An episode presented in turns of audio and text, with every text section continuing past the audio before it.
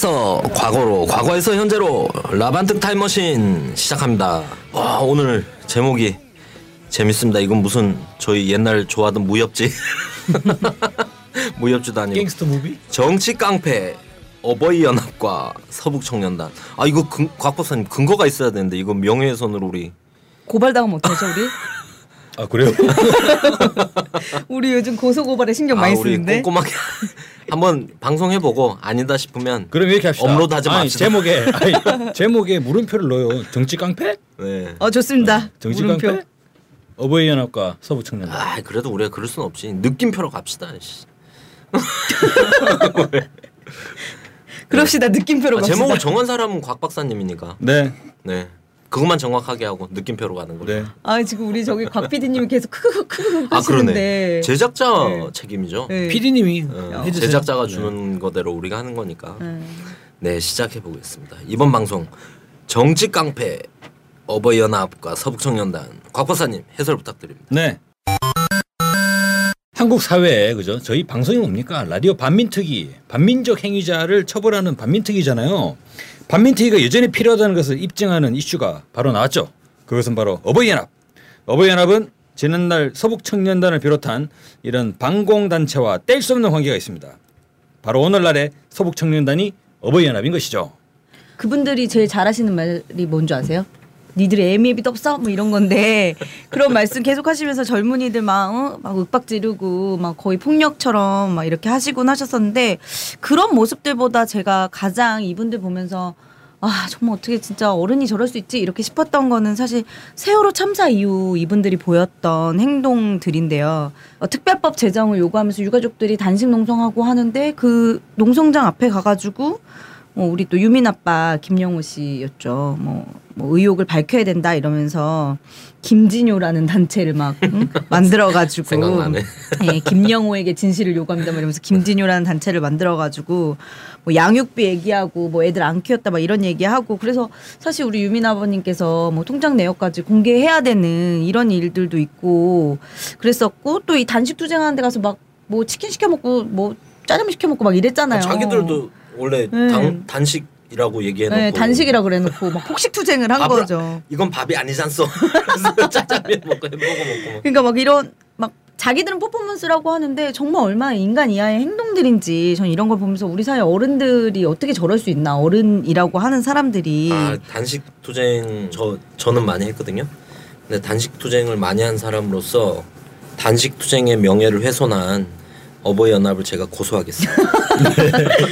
근데 이뿐만이 또 아니에요. 사실 이제 세월호 참사 있고 일주기 때까지도 우리 여전히 진실규명이 요원한 상태에서 열었던 이 일주기 추모제 때도 아 맞은편에 그 동화면세점 앞에다가 진짜 이따만한 막 이런 거 세워놓고서는 뭐 세월호 선동세력 규탄 집회 막 이런 걸 열어가지고 본업으로 돌아가라. 인양하고 싶으면 니네 돈으로 해라. 막 이런 구호 제창하고 막 이랬었잖아요. 본업이 뭡니까? 본업이 부모들 아니었어요. 유가족들. 어. 그러니까요. 진실이 돌아갈 수 없게 된, 음. 된 건데. 진실. 저는 그래서 사실 영석이 어머니 아버지가 어느 영상에 보니까 영석이가 외동 아들이었다고 하더라고요. 그래서 아이를 잘 키우기 위해서 열심히 돈을 벌었는데 이제 그 키울 아이가 없어서 일을 뭐 하는 것이 의미가 없다 이런 얘기를 막 하셨었는데 그런 엄마 아빠들한테 본업으로 돌아가라 이렇게 얘기하는 것이 참 얼마나 비상식적인 어, 일인지. 어버이가 아닌 거죠. 그쵸. 그러면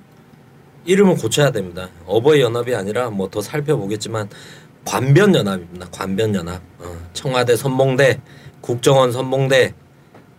자 어버이 연합의 문제점 하나씩 살펴보겠습니다. 첫 번째부터 뭘 살펴볼까요? 네, 첫째는 어, 일단 막무가내로 대든다는 면이 있어요. 뭐 이성도 없고 논리도 없어요. 그래서 어쨌거나 여론을 만들어낸다. 대체로 보면 하나의 예를 한번 말씀드릴게요. 첫째, 먼저 북한을 공격합니다. 북한 공격은 거의 뭐 타의 추정을 불허하죠. 어르신들이 또 무리하시네. 네, 그 이천구 년이었어요. 이천구 년 사월 오일에 그때 북한이 인공위성 발사했거든요. 어버이연합회는 광화문에서 북한 미사일 화형식을 개최했어요. 근데 여기서 뭐 어떤 일이 있었는지 아세요? 광화문 광장에서 불을 막 지르니까 경찰들이 그걸 막아야 되잖아요. 그래서 경찰이 소화기로 불을 끄려고 하니까 그 부, 불이 막 타고 있잖아요. 경찰들에게 불방망이를 휘두른 거예요. 아, 그 사진은 네. 너무 다 기억나시죠? 예. 정말 유명한 사진 아닙니까? 네. 무슨 뭐 삼백이라냐 스파르타쿠스도 아니고 할아버지가 불방망이도 조그만 것도 아니에요. 발톱만한 것도 아니고 한 삼 미터? 막 불도 손잡이까지 활 그 뜨겁지도 않나 봐. 불이 거의 손 있는 데가 다 근데 불이 활활 타는 거 가지고 경 와 우리가 만약에 그랬으면 이건 고, 구속이지. 바로 구속이지. 구속 정도가 아닐까.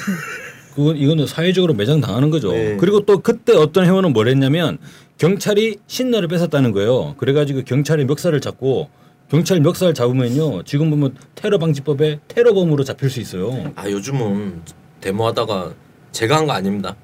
짭새라고 그런다고 누가 네. 그거 가지고도 명예훼손 공권력 명예훼손으로 해가지고 어. 어, 연행 어, 해서 막 잡으려고 그러고 네네.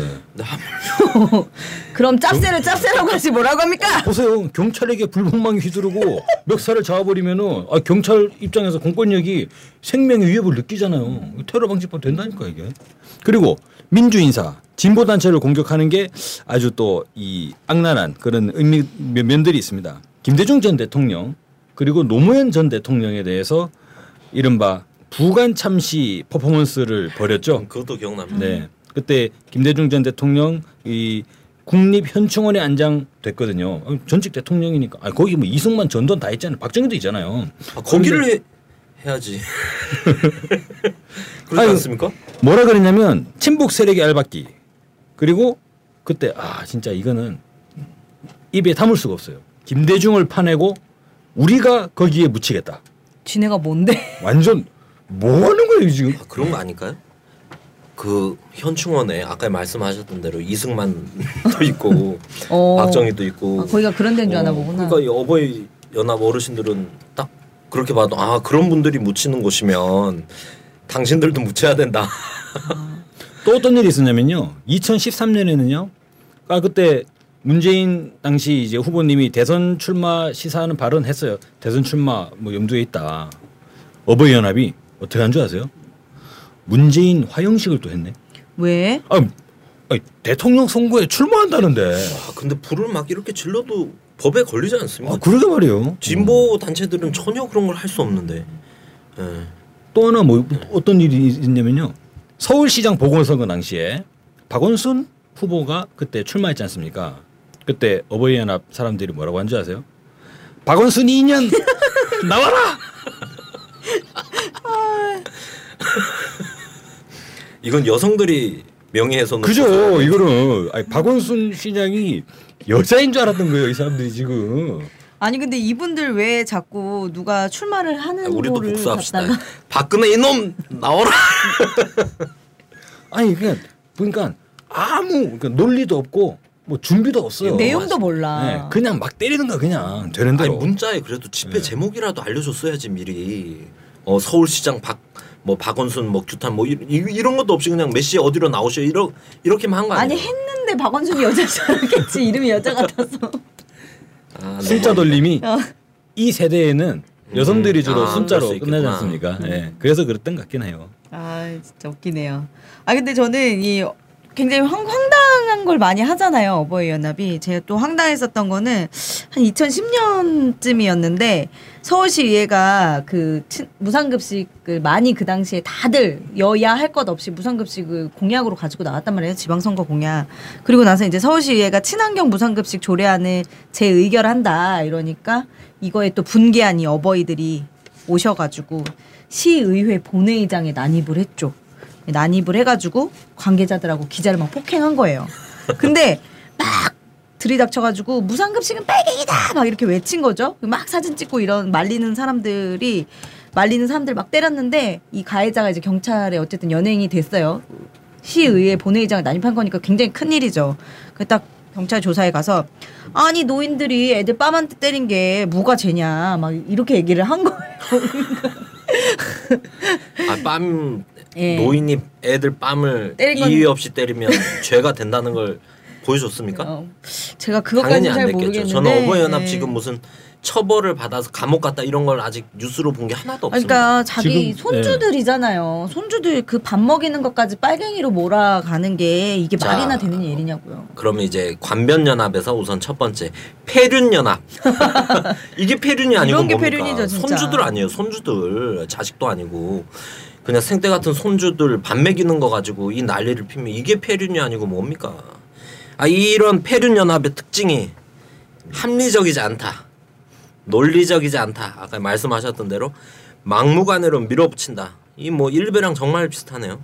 온라인에서 온라인을 일베가 탁 기승을 부린 다음에 오프라인에서는 관변연합, 폐륜연합이 기승을 부리고 있다. 네. 그리고 특히나 이제 여기서도 지금 예로 쭉 나온 거 보면 분단 세력에게 유리하고 통일 진보를 집중해서 공격한다. 아, 이 전반을 보면 이거야말로 이십일 세기의 깡패, 그냥 깡패도 아니고 정치 깡패 집단 아닌가 어버이연합 생각이 됩니다. 어, 네, 근데 이분들 진짜 말이 안 통한다는 걸 제가 최근에 한번 느꼈는데요. 앞뒤 논리도 없어요. 그냥 지난번에 한번 제가 올 오월, 아니, 아 작년이군요. 작년에 이제 국정교과서를 막 이제 통과시키고 막 이럴 때였는데. 제가 이제 광화문광장을 지나가는데 이 어버이연합들이 와가지고 또 이제 국정교과서를 지지하는 집회를 막 하고 있었어요. 광화문광장에서. 근데 웬 한 여자분이 막 이 사람들한테 이 어버이들에게 둘러싸여가지고 막 카메라를 뺏기고 있는 거예요. 그래서 가서 무슨 일이냐 무슨 일이냐 왜 그러는 거냐. 하다가 왜. 맞으셨잖아요. 네, 저 맞았는데. 저번에 방송 때 네, 얘기하셨잖아요. 왜 이 여자분한테 그러냐 이랬더니 이 여자분이 나 사진 지, 사진 기자다 이랬더니 카메라에 노란 리본이 붙어있는데 무슨 사진 기자냐 뭐 이게 논리가 없어요. 카메라에 노란 리본 붙어있으면 사진 기자가 아닌 거예요. 막 이렇게 말이 안 통해요. 그래서 아 나 어디 사진 기자다 막 이러면서 보여주는데도 말이 안 통하는 거죠. 완전 사람을 피곤하게 하는 스타일들이에요. 네, 어. 이거는 저기 사회자님 아까 말씀하셨는데 이건 하나의 큰 전략 속에서 통일적인 전략 속에서 움직이는 거예요. 그럼요. 어버이연합이 여기서도 싸우고 저기서 싸움질 여기저기 싸움질 하니까 아유 저 사람들은 그냥 막가파 그냥 막 싸움질하러 다니는구만이라고 볼 수 없는 거예요. 가만히 보세요. 온라인과 오프라인 딱 나뉘어져 있죠. 그리고 또 뭐가 있냐면요. 보수가 정말 일베랑 어버이연합만 밖에 없으면 전반 국민적 인식이 어떻게 됩니까? 아유 저 보수 극 극렬한 저런 사람들은 아무 논리도 없고 이렇게 돼버리잖아요. 그래서 뭔가 대학 교수 그리고 지식인 음. 그런 간판 쓰는 사람들 따로 있어요. 뭐죠? 그게 뉴라이트잖아요. 음. 지식인들이 모여서 뉴라이트를 만들고 뉴라이트들이 담론을 만들어요. 그래서 보수가 뭔가 깊이가 있는 것처럼 보수도 뭔가 이론적 배경과 내용이 있는 것처럼 그렇게 포장을 딱 해놓죠. 포장을 해놓으면 그 포장 속에서 어버이연합과 일베가 여기저기서 불을 막 싸질러 버리니까 어 이건 하나의 진영 논리가 돼버리는 거예요. 보수 진영의 입장이다. 이런 흐름이 돼버리지 않습니까? 그래서 이거는 결국적으로 보면 친미 보수의 현 단계에서 우리 사회에 대한 공세가 어떻게 펼쳐지느냐. 뉴라이트와 어버이연합이 플러스가 돼가지고 합동작전이다 이거는. 어 진짜 그러네요. 이번에 어버이연합 배우에 지금 가장 많이 거론된 청와대 행정관 허윤준이 네. 뉴라이트 뉴라이트 어. 그렇죠. 네. 그 사무국장인가 핵심 출신이었거든요. 시대정신. 아 음. 근데 말씀하신 게 딱 맞아떨어집니다. 네, 어버이연합 또 어떤 문제가 있습니까? 무엇보다도 바로 폭력성. 네, 폭력성 들 수 있어요. 정치 깡패하면 폭력이죠. 폭력을 쓰지 않으면 깡패는 아니죠. 아 이게 주요한 사례가 이천십일 년에 그 있었어요. 희망버스. 그러니까 아, 네. 민주노총 지, 김진숙 지도위원이 음. 한진중공업 영도조선소에서 농성하는데 그 지원 갔지 않습니까? 희망버스 그 자리에서 어떻게 된 줄 아세요? 시민 만 오천 명이 영도조선소로 이동을 하고 있는데 어버이연합의 행패로 부산시 그 일대에 그죠? 버스가 두 시간 동안 중단돼 있었어요. 시내버스가 갈 수가 없었다는 거예요. 그들은 시내버스에 몰려들어가지고 당시에 진보연대의 박석운 대표 박석운 대표의 멱살을 잡고 강제로 끌어내리려고 네, 했고, 네. 그리고 롯데백화점 앞에 도로를 막고 시내버스 통행을, 아니 시내버스 통행을 가로막았어요. 이거 완전 내란이에요, 내란 이거는. 시민들을 강목으로 위협하고 뭐라 그런 줄 아세요? 버스에 들어와가지고 여기 부산 사투리 안 쓰는 사람들은 전부 다 내리라고. 이게 뭐 하는 거예요? 완전 깡패요, 진짜. 부산에는 부산 사투리 사는 사람 쓰는 사람만 사나. 무법지대는 무법지대. 그죠. 네. 근데 저는 무엇보다 경찰이 문제라고 생각해요. 이렇게 경찰이 이거 수수방관하는 거잖아요. 이런데 막 그 시내버스 막고 있는데도 아무 아무런 대응도 안 하고 그러니까 이제 막 예, 안하무인이 되는 거죠. 아까 우리 불방망이 휘둘렀는데도 경찰들이 막 수수방관하고 막 이랬던 것처럼. 근데 이 당시에도 그랬다고 하더라고요. 언론이 이 어버이 어버이 연합이 일방적으로 폭력을 휘두르고 막 무법 지대처럼 막 행동을 한 건데 이거 자체를 보수와 진보 간의 마찰 이렇게 왜곡 보도를 했었거든요. 근데 희망버스 건을 보면 경찰이 공권력이 단순히 이 어버이 연합의 그 불법 행위들을 묵인한 건가? 묵인이 아니죠, 이 정도면. 어, 사실상 방조를 한 거다. 어. 막 곳곳에 얼마나 잘 막습니까? 희망버스 가가지고 그 한진중공업 응원하고 할 때는 뭐 길 골목 골목 다 꽉 막아 나가지고 집회 못하게 만들고 이동 못하게 만들고. 근데 어버이연합이 이렇게까지 활보할 수 있는 거는 묵인을 넘어서 바, 공권력의 방조가 없이는 이게 참 어렵다. 불가능하죠. 정치 깡패 대표적 속성이 이제 폭력성이라고 하는데 우리가 좀 이따 얘기할 이제 서북청년단도 핵심은 이승만 정권의 암묵적인 동의하에 동의하에 벌어진 거죠. 무지막지한 폭력. 그렇죠. 네, 비슷한 것 같습니다. 이런 게. 네, 근데 뭐 이 아까 이 좀 아까 이야기한 뭐 김진숙 지도위원 뭐 지지 방문, 희망버스 지지 방문 이런 거 말고도 이 어버이연합이 했던 것들 중에는 우리 지난주에 우리 이 방송에 참여해주셨던 우리 황선 그 희망포럼 대표님과 그 신은미 선생님의 이 토크 콘서트 당시에 익산에서 일베 회원이 황선 테러를 저지른 일이 있었죠. 근데 이 일에 대해서도 어버이연합이 이 황선 테러, 테러를 저지른 사람이 이제 고삼의 청소년이었어요. 오군이었는데 이 사람을 이제 오열사 막 이렇게 칭하면서 예. 나 이게 엄밀히 말하면 황선 테러가 아니라 폭발물 테러죠. 그러니까. 예. 그렇죠. 폭풍, 예. 폭발물 테러였죠. 이 오열사로 칭하면서 이 오열사를 석방하라고. 아니, 우리 어버이들 좀 이런 국어적 뭐 사전 지식 뭐 이런 게 좀 정확하셔야 될 것 같아요. 열사는 죽은 죽, 죽은 사람인데. 예. 그래서 뭐 이렇게 석방을 좀 촉구하고 이것과 관련해서 이제 황선 신은미 씨가 이제 기자회견을 열려고 했었죠. 근데 이 기자회견 당일에 기자회견 예정 장소에 막 찾아가서 막 불 질러버리겠다고 아, 위협해가지고. 그때 제가 같이 있었잖아요. 네. 아내랑. 서울 시내에서 다니는 게 걱정될 정도였어요. 왜냐하면 아내도 뉴스에 나오고 저도 나오고 그리고 어버이연합 뉴스에 마, 많이 나온 추선희 사무총장은 뭐 집회 때나 이럴 때 멀리서 저를 보면 달려와요. 어, 때리려고? 어. 진짜로 그래요. 어, 한 대 맞고 맥살, 예? 한 대 맞고 고소. 아, 근데 우선 마, 고, 그건 다음 문제고 마, 누가 맞고 싶습니까? 근데 저희는 또 진보 개혁 이런 데는 또 맞대응 하, 물리적으로 맞대응은 안 하잖아요. 근데 이때부터는 더 걱정이 되는 거죠. 어, 길 가다만 음. 어버이연합이 또 이때는 재정이 조, 좋을 때인 것 같아요. 한 보통 한 이백 명, 삼백 명 막 이렇게 몰려다니지. 되니까 어버이연합 되게 중요한 사건이었어. 네. 그래갖고 한 두 달 동안 서울 시내에서 진짜 뭐 음. 공공칠처럼 다녔던 기억이 납니다. 그러니까요. 네. 불을 질러버리겠다. 음. 이거는 테러잖아요. 테러죠. 그죠? 사전 테러 모의로 음. 잡을 네. 수도 있는 음. 거죠. 그렇죠. 이거는 소용이 없더라고요. 네. 경찰은 뭐 수수방관이니까.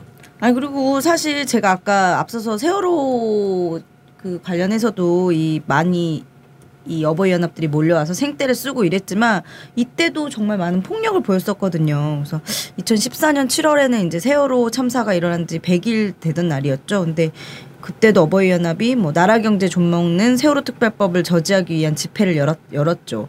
근데 이 집회를 지켜보고 있던 청소년들이 너무 안타까운 마음에 안타깝고 답답한 마음에 막 눈물을 흘리고 있는데 아니 이 청소년들을 에워싸고 니네가 유족이냐 왜 쇼하냐 그리고 간첩이 시켰냐 아니면 이정희가 시켰냐 막 이랬다는 거예요. 근데 그러면서 이 청소년들한테 아 이 세월호 교통사고인데 해상교통사고인데 교통사고로 죽은 건데 니들이 왜 여기서 울고 있냐 막 이렇게 얘기를 했다는데 정말 아 아이들한테까지도 이런 모습을 보이는 게 너무 아 분노스러웠었어요 그때도. 아까 부관 디제이 김대중 네. 대통령 부관 참지 얘기도 하셨는데 이천십일 년에 그 에프티에이 지지 뭐 또 집회 이런 거 하면서 어버이연합이 노무현 대통령 오늘 참 오늘 같은 날 이런 방송 이런 내용을 언급하는 것조차 참 불편하지만 저희가 오늘 오늘이 참 오월 이십삼 일이죠. 네. 네. 네. 노무현 대통령도 부관 참시 퍼포먼스를 했어요. 어버이연합이 에프티에이 지지한다, 노무현 나와라 막 이러면서.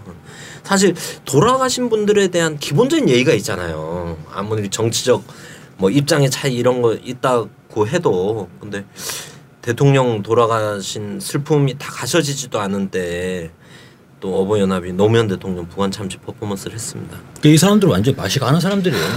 폭력도요. 물리적인 폭력도 있지만 실제로 그 추선희 사무총장이 막 때리러 오고 그런데 물리적 폭력도 있지만 아, 욕하면서 때리러 와요. 네. 욕하면서 저 새끼 잡아 하면서 막. 어, 저 새끼 잡으래. 네. 음. 언어 폭력 그리고 이제 그 심리적인 위압감을 주는 그런 폭력도 상당히 중요한 요소지 않습니까? 이 어버이연합은 공권력들이 자기에게 쩔쩔맨다는 그런 점들 악용해가지고 완전히 막가파식으로 거의 이거 대한민국 사회의 취해법권의 위치에 있는 거 아니에요? 거의 주한미군이네 완전히. 네. 주한미군 그렇잖아요. 그러네요. 주한미군 어떻게 밖에서 사건 발생해봐요. 어떻게 됩니까? 음. 모든 뉴스를 봐보세요. 아 경찰은 헌병대에 인계했습니다. 이렇게 끝나거든요. 맞아요. 처벌 안 하잖아요. 아, 헌병대 인계하잖아요. 외관기지에서 폭발이 몇십 번이 터졌는데 아, 그렇죠. 왜 터졌는지 네. 아직 아무도 몰라요. 맞아요. 그렇죠, 그렇죠. 그러니까 어버이연합도 마찬가지예요. 어버이연합도 뭐 이를테면 경찰에게 잡혀갔어. 경찰서 갔어. 구체적으로 어떤 처벌 어떻게 되는지 나오, 나오지 않지 않습니까? 이천십 년 일월에는 그러다 보니까 어버이연합이 완전 갈 때까지 가는 거예요. 어떻게 됐냐면요. 그때 피디 수첩. 그 광화문에서 이 미국산 소고기 반대 집회가 아주 뜨겁게 이천팔 년도에 있었지 않습니까? 피디 수첩이 광우병 보도를 했는데 이것이 무죄 판결을 받았어요. 어버이연합이 어떻게 하는 줄 아세요? 대법원장, 대법원장한테 가가지고 대법원장 차에다가 막 계란을 던지고 뭐 했는지 아십니까? 대법원장 화형식을. 아 화형식 되게 좋아하시네. 꼭 하고 퍼질러 이 사람들은. 예. 예전에 그 구십 몇 년도에 정원식 총리 한국외대 방문했을 아, 때 네. 학생들이 계란 학생들이 음. 도처에서 학생운동이 완전 네. 그 해 아작이 나버렸잖아요. 그렇죠. 뭐 이 말이 되냐. 더군다나 이 계란이지만 한국 사회에서 법조인, 판사, 검사에 대한 위력 시위는 이게 완전 엄중 처벌이잖아요. 그렇죠. 그러다 대법원장을 화형식을 했어요. 와, 이런 용기가 과연 어디서 날 수 있는지.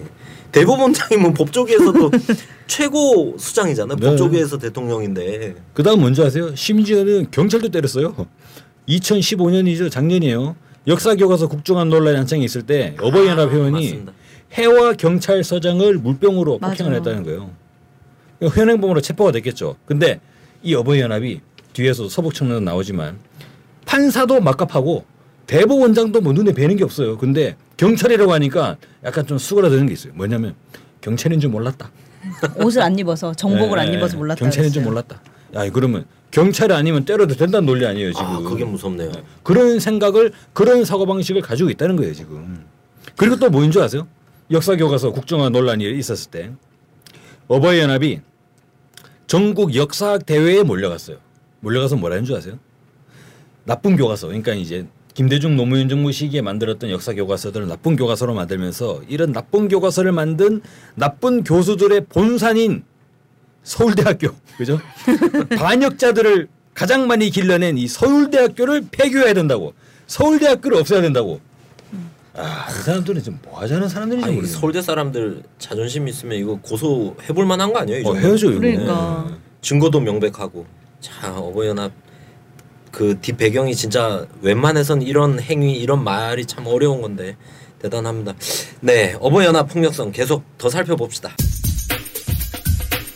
실제로 어버이연합의 문제점들을 보면 어버이연합의 행동 방식, 활동 방식이 철저하게 반민중적이고 반서민적이라는 걸 알 수 있어요. 그러니까 이게 사람을 회원들도 회원들의 인간성을 말살해버리는 그런 면들이 있어요.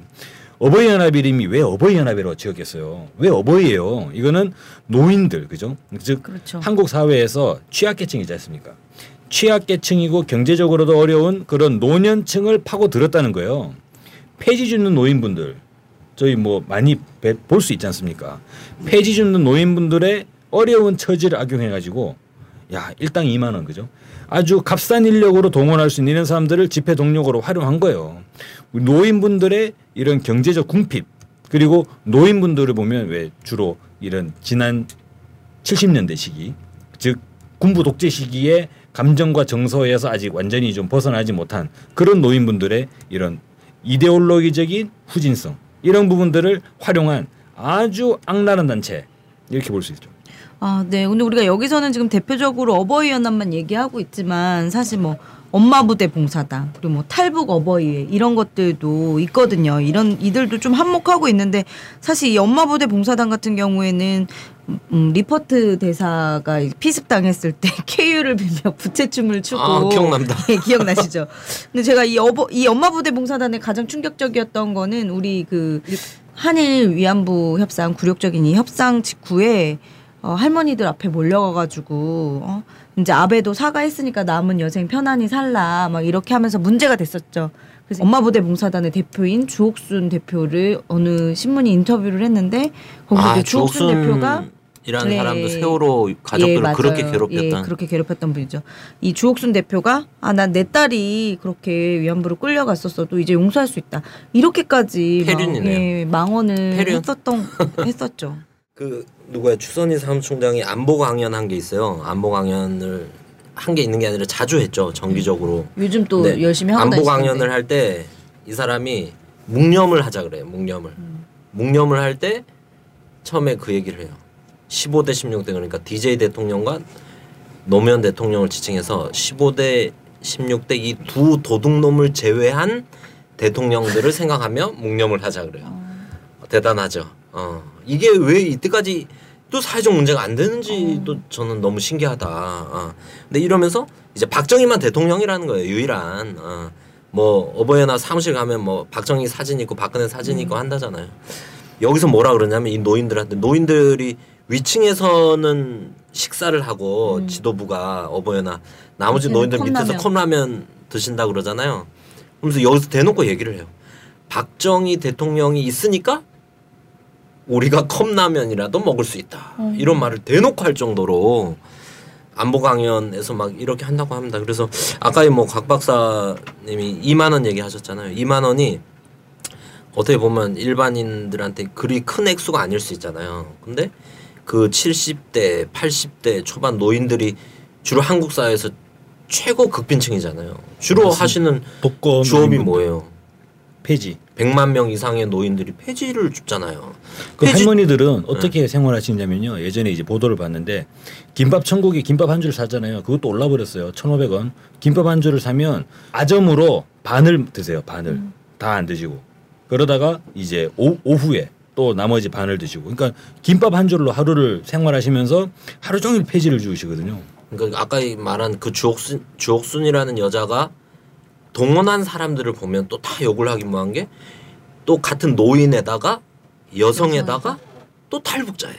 음. 쓰리디 업종이라 그러는데 가장 안 좋은 약자 소외계층이 탈북 여성들 탈북 여성 노인들을 또 모아놓은 거다. 이게 얼마나 악랄한 겁니다. 이거를 동원하고 이용했다는 게 단돈 이만 원을 가지고 이만 원도 제때 제때 존망 줬는가도 사실 의혹이 제기되는 게 있잖아요. 상황에 따라서. 음. 그래서 뭐 이이제이 뭐 이이제이 얘기 많이 하는데 이거는 약자를 가지고 약자를 어, 공격하는 약자들을 모아서 돈으로 참 너무 악랄하고 질적으로도 매우 저질 단체다. 어, 이렇게 돈에 팔려가지고 이제 민중들을 팔아먹고 우리 이웃들을 팔아먹고 이게 바로 정치 깡패의 특징이지 않습니까? 과거로 보면 김두한, 그죠? 결국에 뭐예요? 정치 우리 뭐 예전에 뭐 드라마 나왔던 용팔이라든가. 김두한 있었고 또 유명한 게 이정재, 네네네, 유지광 뭐 어, 전부 다 뭐 한 거예요? 돈에 팔려가지고 민중을 팔아먹은 거예요. 역대 정치 깡패도 모두 다 그렇지 않습니까? 아니, 실제로 보면은 이 어버이연합이 어찌하여 그러한 폭력 행위 이런데 나설 수 있겠는가라는 부분을 보면 아니 그 사람들이라고 양심이 없겠어요. 그 어버이연합에 어, 뭣도 모르고 진짜로 있겠죠. 문자 메시지. 그런데 선글라스 많이 쓰잖아요. 예, 그거 다 선글라스 끼잖아요. 그 이유가 있다니까요. 양심이 있는 거예요. 근데 그것을 어떻게 하는 줄 아세요?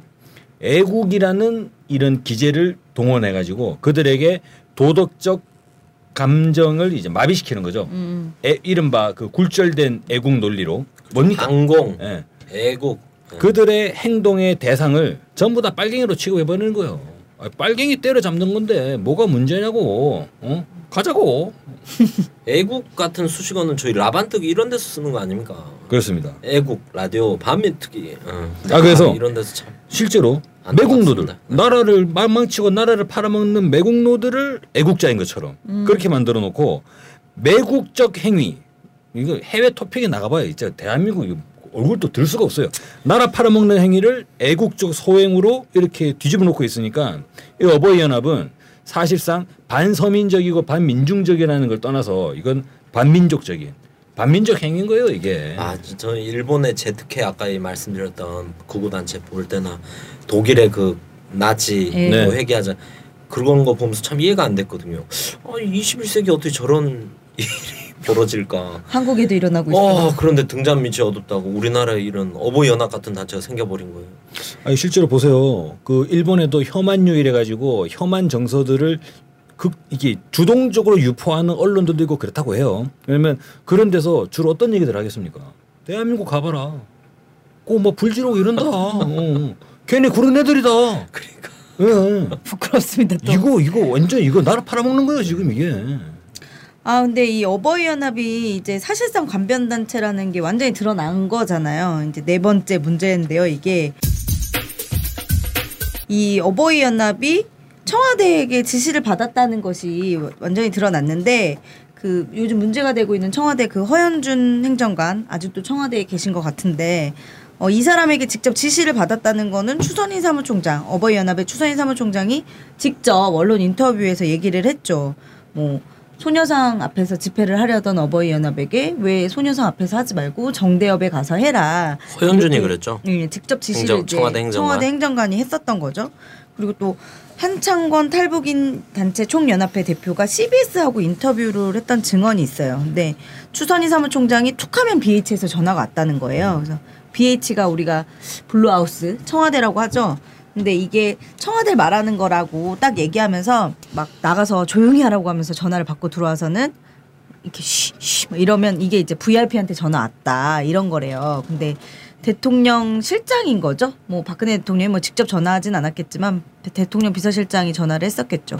이천십삼 년 십사 년에 그렇게 했었고 이게 그래서 최소 김기춘 백이다 이렇게 또 얘기를 했고 사실 이제 돈도 많이 받았잖아요. 지금 아, 말이 김기춘이지 네. 대통령 비서실장 백이면 굉장한 거죠. 대한민국에서 못할 네. 게 뭐가 있습니까? 네. 네. 전경련의 배우 지원을 받아서 많이 이제 돈도 받아 받아 드셨죠. 근데 어버이연합 사무실 운영비가 월 팔백 정도가 돼요.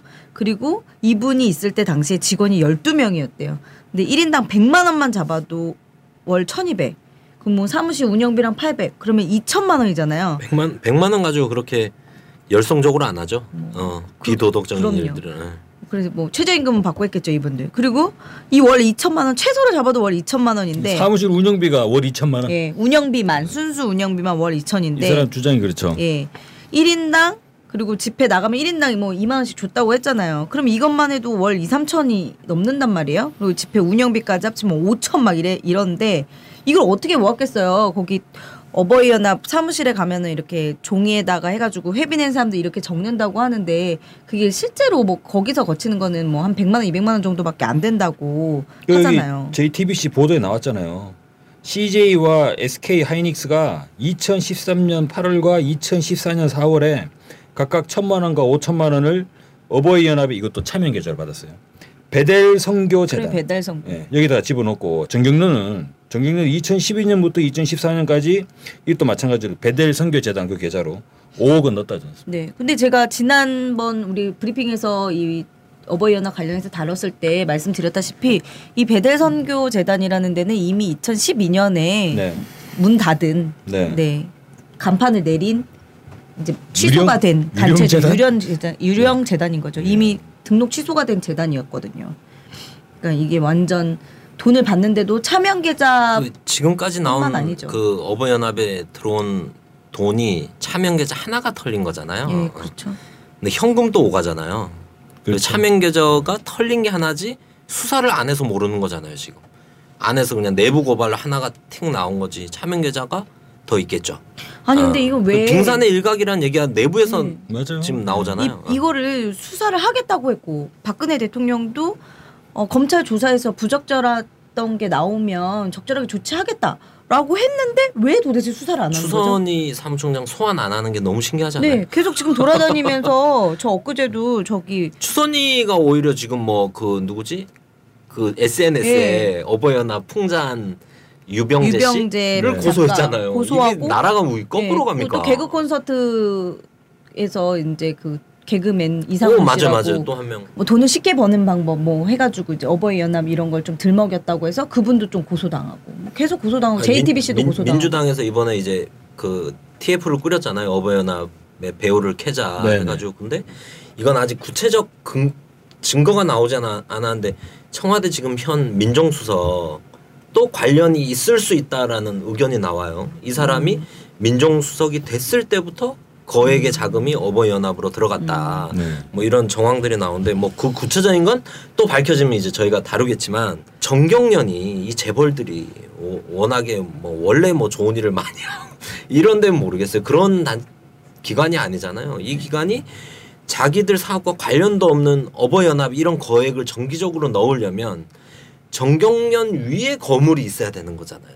거기서 지금 뭐 청와대 행정관 민, 민정수석이 어떤 자리입니까? 예전에 노무현 대통령 때 그 문재인 씨가 네. 하던 게 민정수석이에요. 네. 어. 뭐 시민단체랑 관계를 소통하고 진짜 소통을 했네 돈으로. 어찌됐든 뭐 이런 사람들 청와대의 배우설이 나오고 또 일각에서는 그 국정원이 어버이연합 집회 피켓 문구 뭐 이런 것까지 관리를 해줬다. 그러면 청와대, 국정원, 재계가 돈을 대죠. 그것도 한국의 뭐 인류 재벌들 손가락에 드는 재벌들이 돈을 대죠. 그 조중동 언론 지금 어떻습니까? 어버이연합이 공격을 받으니까 지금은 조용하잖아요. 어, 그전에는 어버이연합이 하는 거를 좀 부추겨주고 어, 어버이연합의 방향을 제시해주고 경찰은 아까 얘기했던 묵인 또는 방조라고 이런데 뭐 이런 어버이연합이 이 정도 백을 가졌으면 사실 그 해방 전후에 이승만 백보다 더 큰 겁니다. 사실 이거는 거의 한마디로 뭐 대한민국 내 손 안에 있어이다. 뭐 이런 거 아니에요 지금.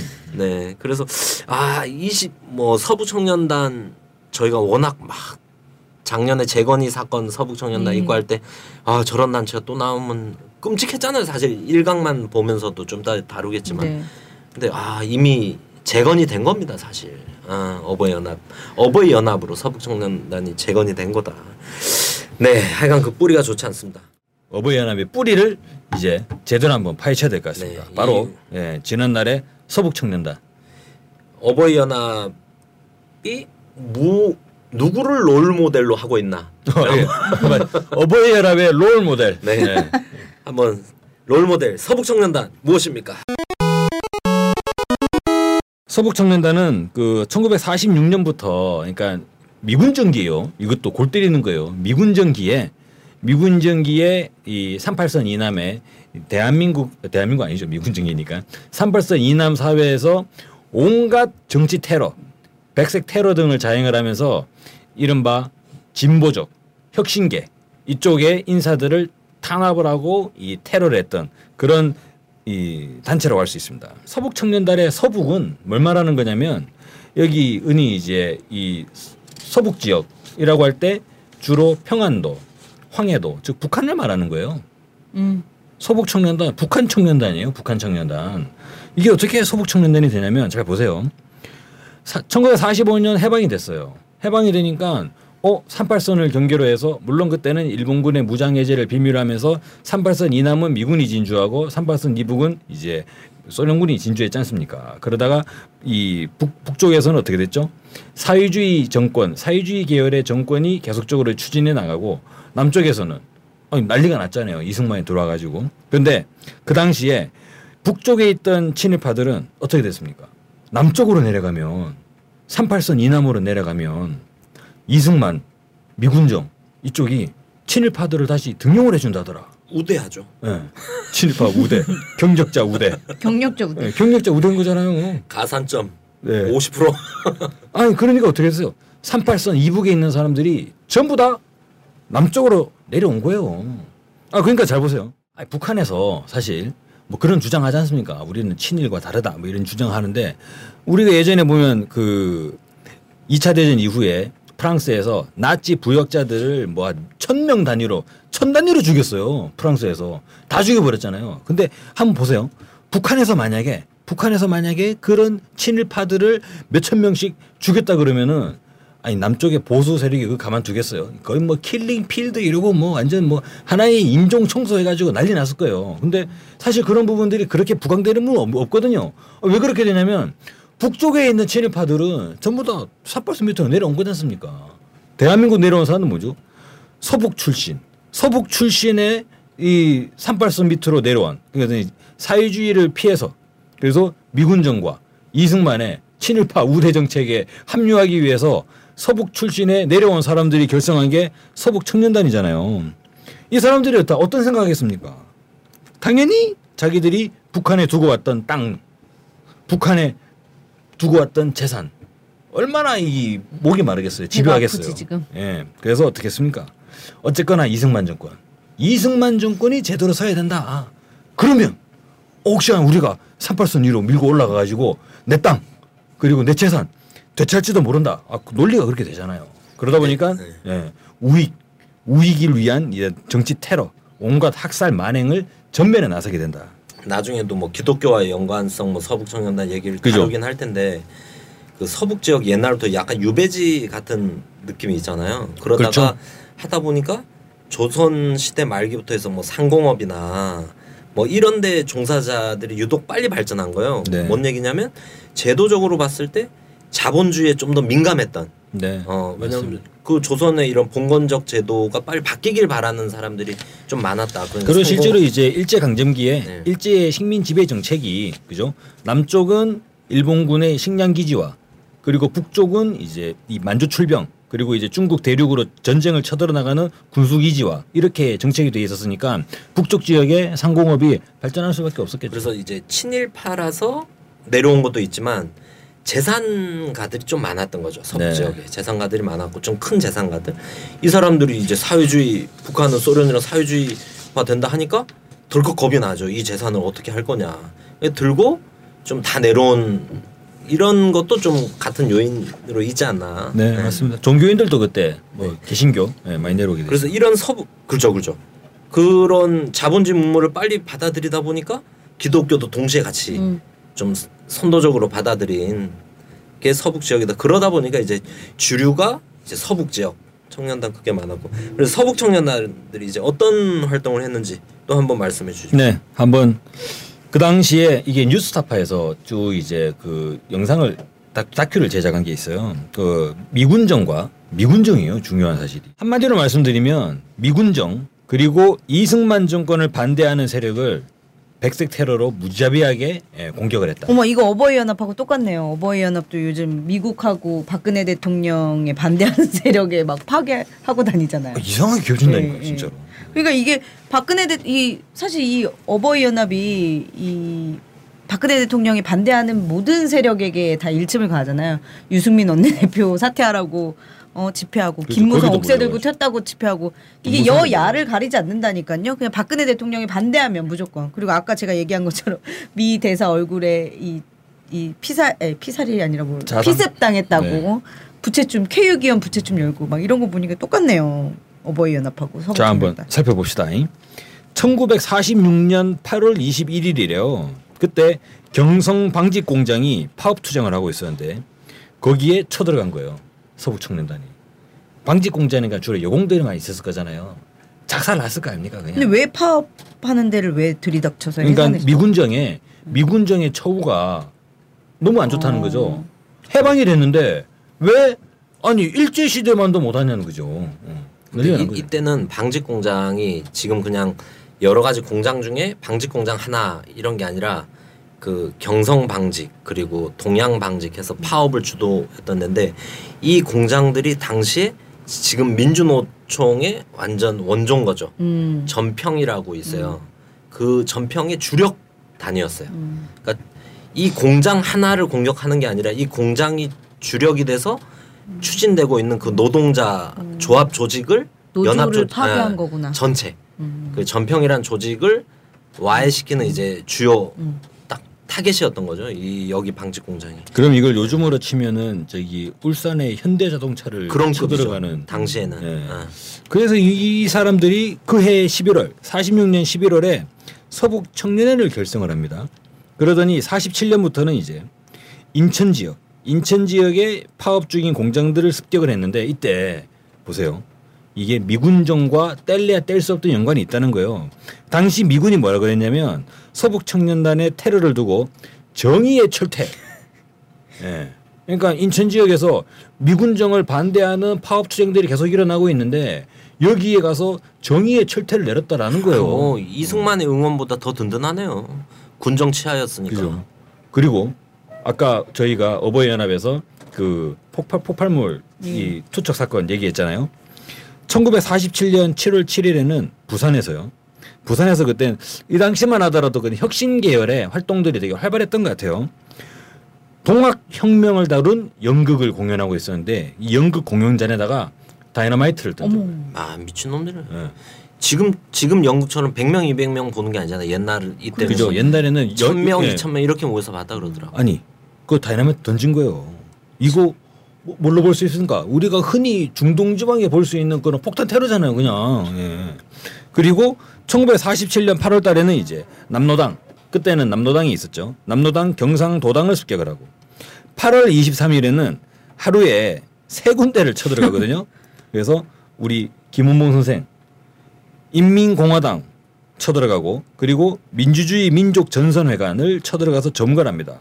당시 청년단체인 민해청 이 세 군데 건물을 동시에 점거해버려요. 점거만 했겠어요. 집기 다 부시고 뭐 다 작살을 내버렸겠죠. 더 황당한 건 뭔지 아세요? 이거 황당한 게 아니라 충격적인 거예요. 천구백사십칠 년 구월 달에는 갈 때까지 갑니다. 부산지검 검사를 살해해요. 검사를 죽여버려. 서북청년단이. 구월 십 일에는 언론사 사장을 죽이는 거죠. 이러다가 사십칠 년 십일월 다 죽이네. 예. 아 이건 이거는 살해의 위협도 아니고 뭐 죽여버려. 죽여버리는 거예요, 전부 다. 그래서 사십 처벌을 안 받더라고. 예. 사십칠 년 십일월에는 이제 어떻게 됩니까? 이제 사삼. 예. 사삼. 사삼으로 이들이 제주도로 몰려가기 시작하죠. 아. 제주도에서 거의 완전 피해 대학살극을 벌이게 됩니다. 물론 그 이후로는 제주 제주 사삼 사건은 너무나 이 충격적이기 때문에 뒤로 따로 말씀드리겠는데 서북 청년단이 관계한 게 뭐가 있냐? 바로 백범 김구 선생의 암살. 안도희. 안도희 음. 서청 출신이요. 이 서북 청년단 나중에 어떻게 된 줄 아세요? 사십팔 년도에 대동 청년단에 합류하고 사십구 년도에는 대한 청년단에 흡수가 됩니다. 아 근데 그 사, 대동 청년단은 우리 지난번에 다뤘던 국민방위군 사건 때 이 네, 음, 그, 악행을 그, 그, 저질렀던 그, 이 나쁜 놈들 아닙니까? 그 이승만 이승만 휘하에. 음. 예. 아 이게 또 서북청년단 결국 이승만의 친위 부대였네요. 그러면. 이게 결국은 한통속으로. 그러네요. 한통속으로 아. 간다는 거죠. 그러니까 그 당시에 우리 최대 십만 명을 그죠 아사 동사, 동사 시켰던 그 국민방위군 뿌리가 같다는 거죠. 아. 서북청년단 테러의 이 극단이라고 할 수 있겠죠. 바로. 제주 사삼항쟁을 진압하는 과정에서 나타났습니다. 음. 서북청년단은 원래는요. 천구백사십칠 년도에 제주도지사 경호원의 신분으로 들어왔대요. 음. 서북청년단의 당시의 실질적인 직함은 경찰 보조원이었어요. 음. 경찰이 아니었어요. 이후에 사삼에 이어가지고 여수 순천 여순항쟁까지 일어나자 서북청년단은 그 당시에 초기에 이백 인 부대를 결성합니다. 제주 내에서. 이 이백 인 부대가 돌아다니면서 온갖 폐악질을 전부 다 저지르는 것이죠. 잠정적으로 볼 때 사삼항쟁 전반에서 서북청년단이 대략 한 천여 명이 제주도로 몰려갔다. 이렇게 보여주고 있어요. 이 사람들이 어떻게 한 줄 아세요? 우리 경찰 보조원이니까 정식적인 급여가 없잖아요. 공무원이 아니잖아요. 그런데 제주도 도지, 도에다가 따진 거예요. 아니 달라고. 우리 후원금 지원금 달라고 그러다가 거부하니까 제주도의 행정 이 인자인 제주도청 총무국장을 죽여버려요. 어, 이렇게 다 죽여버려. 네, 고문치사 고문을 하, 하고 죽이죠. 네, 어. 때려 죽이죠. 때려 죽이죠. 경찰 보조원이. 네. 그러니까 경찰 보조원이 경찰 보조원이 뭐 정무부지사 행정 부수장 네, 거의 요즘으로 치면 정무부지사를 잡아다가 두드러 패 죽인 거예요. 아. 그게 뭐였습니까? 부녀자를 겁탈하고 그죠? 재산을 갈취하고 마음에 안 드는 자 두들 패고 완전 제주도 전체를 피해 바다로 잠그게 만들었다. 아 이때 오죽하면 어른들이 애들을 울먹거린대요. 옛날 우리는 호랑이 온다 호랑이 온다 그러잖아요. 귀신 온다. 근데 이때는 예, 서청 온다 서청 온다 그러면 애들이 뚝 예, 얼마나 무서웠겠어요. 아유. 진짜 사람을 죽이니까. 네. 아. 그 실제로 서청들이 돌아다니면서 온갖 이제 이를테면 뭐 집에 들어가서 이렇게 되는 거잖아요. 어 반반한데 야 너 나랑 살자. 싫어? 어, 이 새... 그날 죽는 거죠. 어 야 이 집에 어, 이거 좋은데 해가지고 뭐 이제 이 괴짜가 날 들고 나와요. 아니 아저씨 하면 뭐야 하고서 칼 날라가는 거잖아요. 난리가 나니까 주민들이 어떻게 됐어요? 서청의 만행을 피해가지고 서청이 없는 데로 피해갈 거 아닙니까? 근데 제주도는 섬이잖아요. 갈 데가 없잖아요. 어디로 가겠어요? 한라산. 산으로 갈 수밖에 없지. 산으로 갈 수밖에. 그 산은 다 어떻게 됐어요? 나중에. 이후에 군경의 초토화 작전때 전부 다 학살당하지 않습니까? 그 초토화 작전에서도 서청이 적극적으로 나섰다는 거예요. 그 이후에 노무현 정부 때죠. 그 제주 사 삼 사건 진상조사 보고서가 나타났는데 여기에 기록된 그 당시에 서청 출신의 경찰이 이윤도가 있어요. 이 이윤도는 주로 보면 이제 경찰이 마을에 들어가게 되면 청년들, 그죠? 그러니까 도망가 있는 사람들 있잖아요. 예. 그런 도피자들을 이제 도망 못 가게 하기 위해서 이른바 대살이라는 거예요. 대살. 대살은 뭐냐면 가족 중에 어, 호구조사했을 때 사람이 비어 있잖아요. 그러면 그 가족을 도피한 사람 대신 대신 죽이는 거죠. 그 도피자 가족들을 죽일 때 그냥 죽이잖아요. 지서를 끌고 가서 모진 고문을 해가지고 두드려 패 죽이는 거죠. 일본 놈들보다 더 잔인하네. 아. 그죠. 일본 놈들이 아마 학을 띨 것 같아요. 이 사람들이 총살터로 끌려갈 때는 거의 제대로 걷지 못할 지경이 됐는데 이윤도가 칼로 찔러 죽여라 라고 했는데 한 팔십 명을 그죠? 음. 스스로 칼로 찔러가지고 전부 다 등을 찔러 죽였어요. 근데 주로 보면은 가족들이잖아요, 가족들. 그러니까 주로 여성들이 많을 거예요. 젖먹이를 안고 있던 이제 애엄마도 있었는데 애엄마를 찔러 죽여버리니까 젖먹이가 옆에서 울면서 바둥거리지 그러지 않습니까? 젖먹이 아기를 칼로 찔러가지고 그거를 이제 하늘로 어? 쳐들었다는 거예요. 어. 그건 이 사람이에요, 이게. 인간이 아니네, 인간이. 음. 근데 뭐 이윤도도 유명하고 또 서청 출신 경찰 중에 정주임, 정주임이라고 불리던 사람이 있었대요. 네. 정용철이라고. 얘는 매일 얘기를 했대요. 나는 하루에 한 명 이상 죽이지 않으면 밥맛이 없다고. 아우. 그래서 진짜 한 명 죽이고 밥을 먹고, 네. 한 명 죽이고 밥을 먹고. 어, 음. 진짜 그런 놈이 있었다고. 그래서 아까 대살 얘기하셨잖아요. 네. 그래서 집에 갔는데 남편이 없어. 부인만 있어. 남편 어디 갔어? 없잖아요. 그럼 대사를 해야 되잖아요. 대사를 또 데려가가지고 그 불에다가 그 총, 총, 총검 있잖아요. 총검 네. 불에 달궈갖고 밑에서 찌르고 어. 어, 위에다 또 그래도 죽잖아요. 가만 놔둬도. 근데 머리에다가 또 휘발유 부어서 불 붙여놓고 어, 어. 뭐 그런 진짜 유명. 근데 이렇게 죽은 게 이게 다 입산자만 죽은 게 아니잖아요. 이게 보면 그렇죠. 이만 오천에서 삼만이 죽었다 그러는데 열 살이 안 된 애기들이 팔백 명이 넘게. 어. 이해가 안 되잖아요. 열 살이 안 된 애들을 팔백 명이 넘게 죽였어요. 어.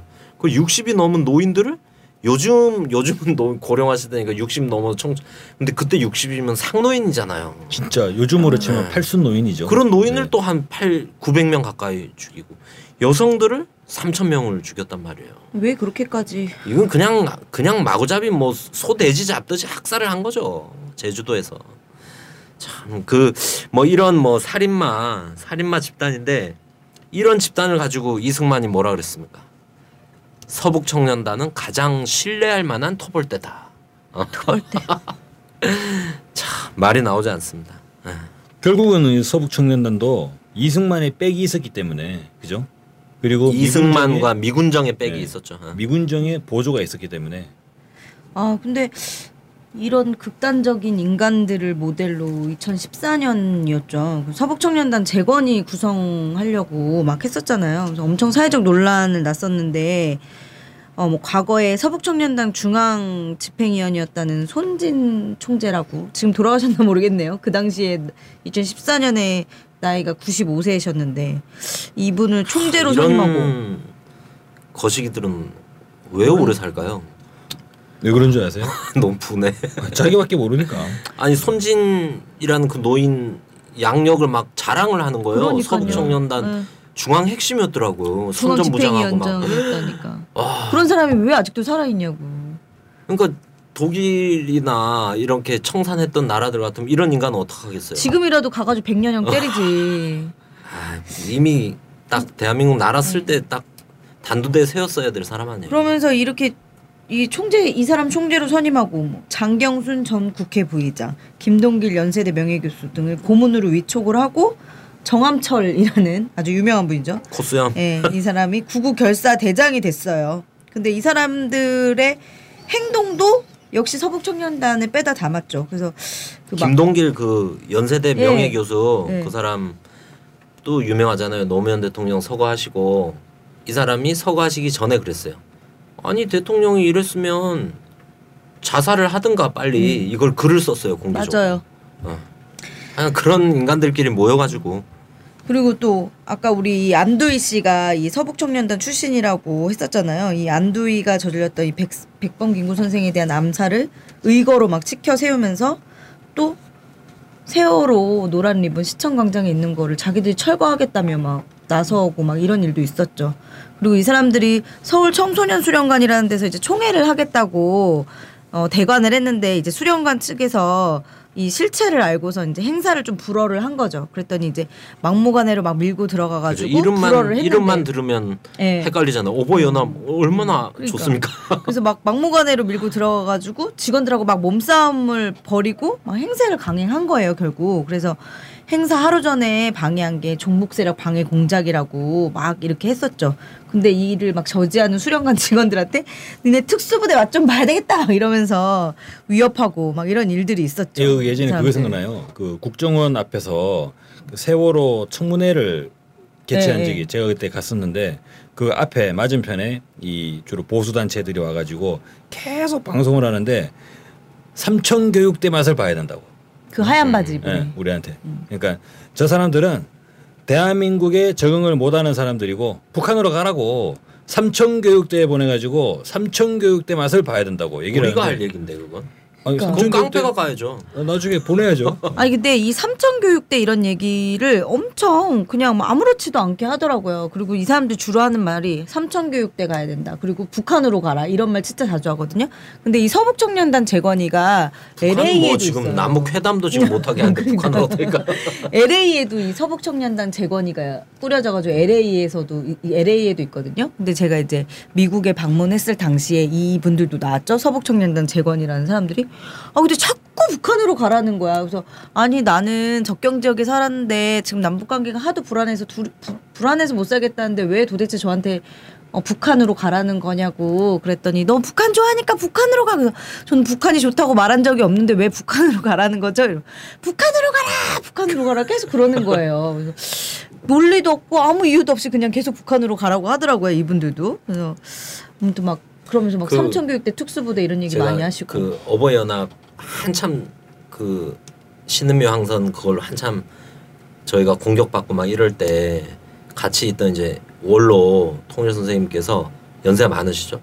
하는데 딱 끝나고 어버이연합 막 그 공격 막 받고 나서 그 얘기 하시더라고. 어버이연합이 막 이런 걸 진보 세력 공격하고 할 때 백 명이 오면 백 명 다 막 막 악독하게 하지 않잖아요. 선 선도에 선 주도, 주도하는 예. 사람들 나머지 돈 받아 욕할 때 같이 욕해주고 피켓 뜰 때 같이. 나머지는 저기 선글라스 끼고 피켓으로 네. 오가리고 있잖아. 아 같이 가다가 아 막 이러면 움찔하는 할아버지들은 그냥 그런 거고 음. 그래도 막 달겨드는 노인들이 있잖아요. 근데 그러면서 그 몇 명을 딱 하면서 두 명인가 세 명 지칭하면서 어 옛날 서청하던 놈들이 몇 놈 있더라고 보니까 안면이 있다고. 왜냐면 이 원로 선생님도 해방되시고. 그리고 오십 년대, 육십 년대 운동하시면서 서청, 뭐 대한청년단, 뭐 대동청년 이런 걸 보신 분이거든요. 안면 있는 놈들이 있다고 딱 하면서 몇 명을 아까 그 아까 그 놈이지, 아까 그 놈이지 막 얘기를 하시더라고요. 이게 이어진 거다. 결국 아. 그 놈이 그 놈인 거예요. 네. 지금. 아까 그 재건이 할 때 손진이라는 네. 노인네 네, 있잖아요. 어. 이것도 아주 악독, 악독한 놈이잖아요. 그러니까. 어. 젊어서는 정치 깡패하면서 사람들 아무렇지도 않게 막 찔러 죽이고 나라 망치고 이랬던 사람들이 이제 나이 들어서는 어버이 연합이 돼가지고 나라를 지금 망치고 있는데 아 정말 지난날에 이 친일파 매국노들이 이제 이승만한테 막 빌붙어가지고 방공이라는 거 하나 달고서는 막 부활을 다시 한 거죠. 그리고 이승만 정권 당시에 아, 이 반민특위가 문을 닫아서 이들을 제대로 처벌하지 못했던 게 너무 뼈저리게 아프네요. 일단은 보면 이 서북청년단이 사십팔 년 이후에는 이승만 정권 산하로 미군정에서 서청이 위세를 떨치다가 이승만 정권이 수립이 되니까 이승만 정권 휘하로 재편이 되잖아요. 근데 그 뒤로 있잖아요. 그 뒤로 별로 없어요. 육이오 끝나고 나면 별로 없잖아요. 음. 육이오 전쟁 때 인민군한테 거의 뭐 이제 예, 그렇게 됐다고 하더라고요. 그러면 이제 북한 입장에서는 그 뭐 이를테면 막 직결 직결 처형하고 막 이렇게 막 죽여버렸을 거 아니에요. 총살하고 나중에 국군이 또 밀고 올라갔을 때 또 보복, 살해 이런 과정들이 있었는데 그 당시에 거의 이제 목이 달아나고 저희 학살을 당해버리니까 이 뒤로는 서북청년단이 일정하게 계속적인 그런 정치 세력을 만들면서 활동을 하지는 못한 것 같아요. 음. 전체적인 흐름은 그렇게 되는 거죠. 그러니까 사십육 년부터 육이오 전쟁까지의 그 짧은 기간에 이 이승만 정권을 만들어내고 미군정을 강화시키는 더러운 짓거리 좀 다 한 거잖아요. 이 서청이. 그러다가 결국에는 이제 유명무실하게 돼버렸는데 지금 이 서청의 잔존 세력들이 어떻게 됐을 것 같아요?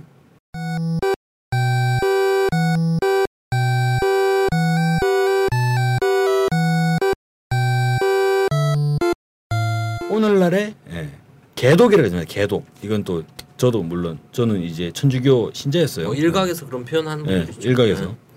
그런 반공 기독교로 이어지는 거예요. 논리가. 음. 방공 기독교 아까 잠깐 말씀드렸는데 삼팔선을 내려오는 사람들의 종교인들도 있잖아요. 개신교. 이를테면 왜 막스가 그랬지 않습니까? 종교 나편이라고. 근데 막스가 이야기한 종교 나편이라는 부분은 이 지배계급. 그러니까 막스의 시각으로 볼 때 부르조아 지배계급이 종교를 활용하는 것을 프롤레타리아의 이런 현실에서의 해방이 아니라 아, 왜 내세에서 해방하냐고. 현실에서 해방을 해야지. 다음에 죽으면 천당 간다.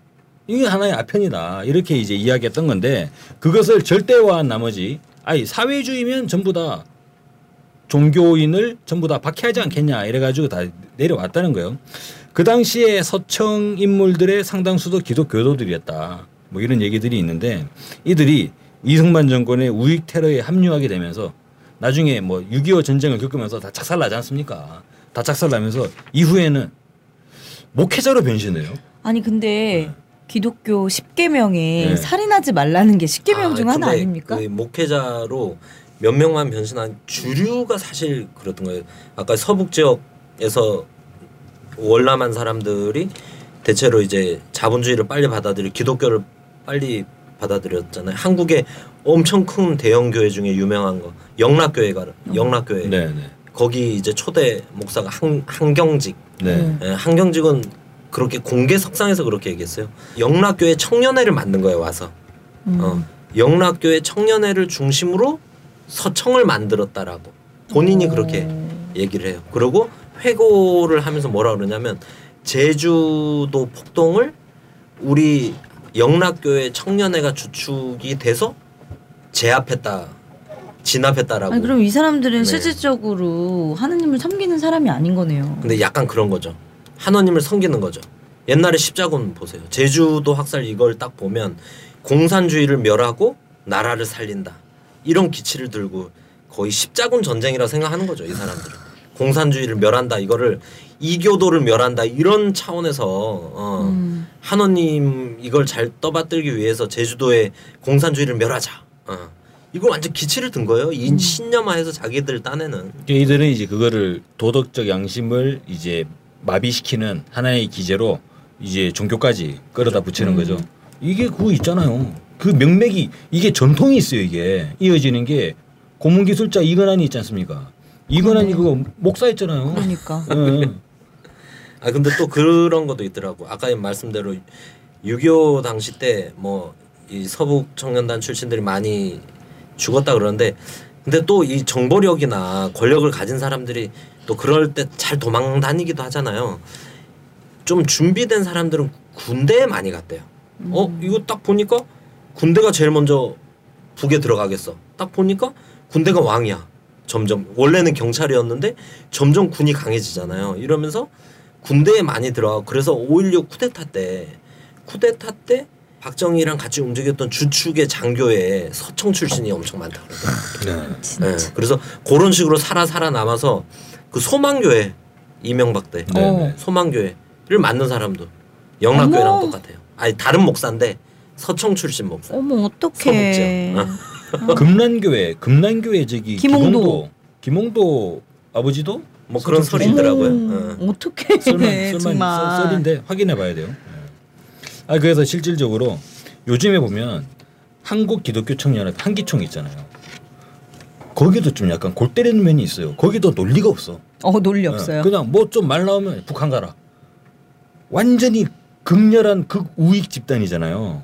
그러니까 이데올로기가 음. 그 이데올로기가 오늘날에 그러니까 그 당시 그러니까 이승만 정권이 있던 반민특위 시절에 그 서북청년단의 극렬한 그 테러 이데올로기가 오늘날에 그런 일부에서 보면 개독이라고까지 이제 비판받고 있는 반공 기독교 세력으로, 특히 뭐 대형 교회에서는 설교 때도 공개적으로 네. 반공 그건 아직까지 전혀 변함없이 이어지는 거잖아요. 아니 제가 예전에 학교 다닐 때요, 우리 실험실 선배님이 독실한 기독교 신자인데 계속 저만 보면은 교회 가자는 거예요. 음. 교회 가자고, 교회 가자고.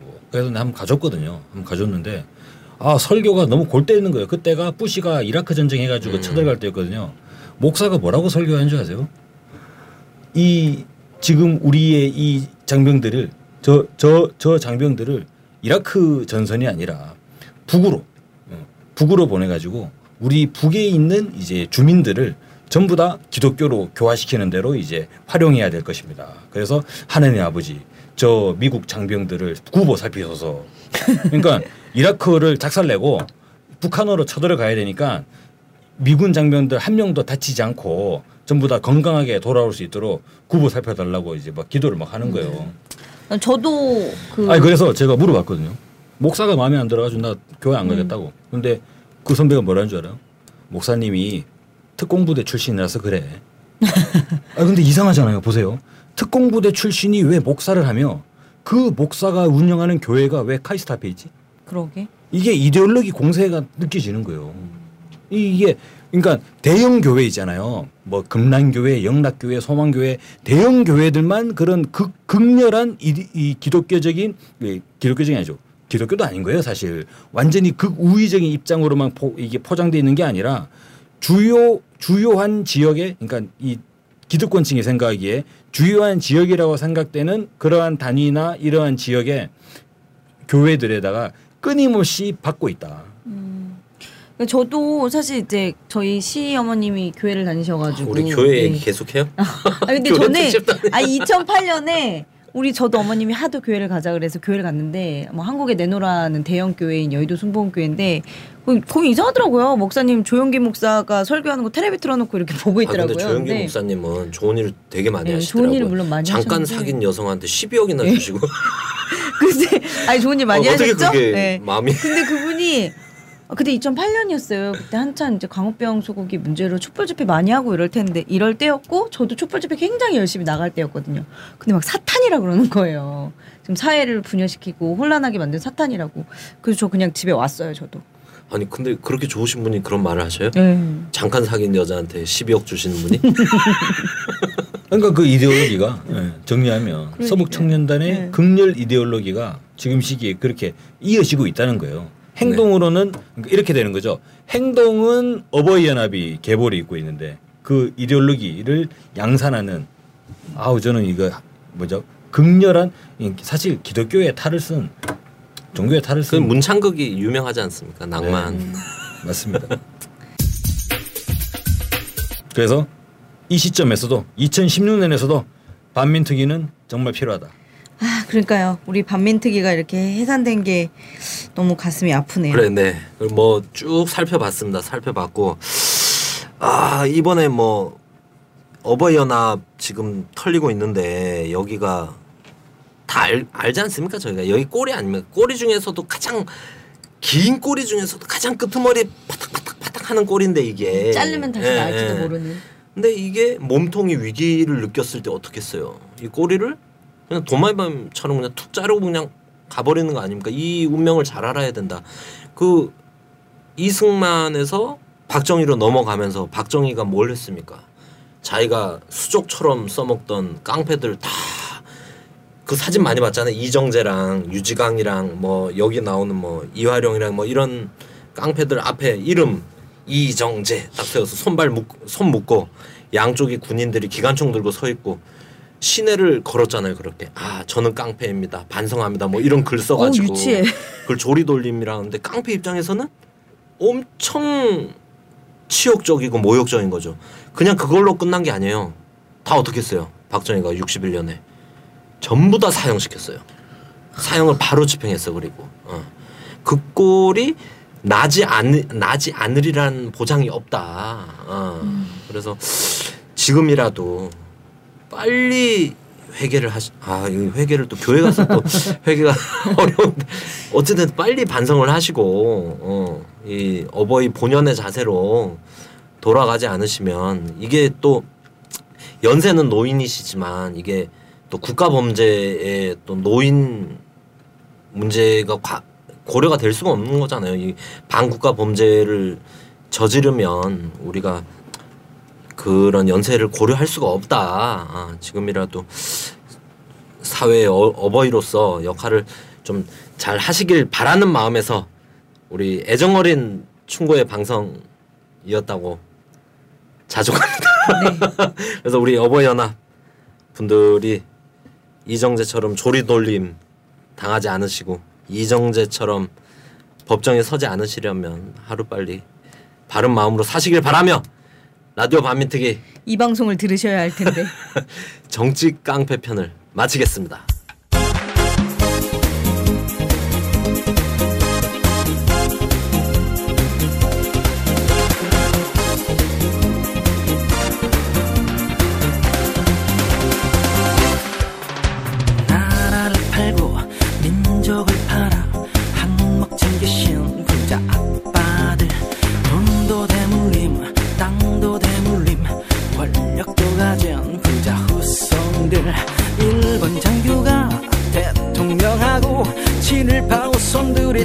거리니 일본 놈들이 망언을 하고 이 나라 없인 여기며 조롱한다.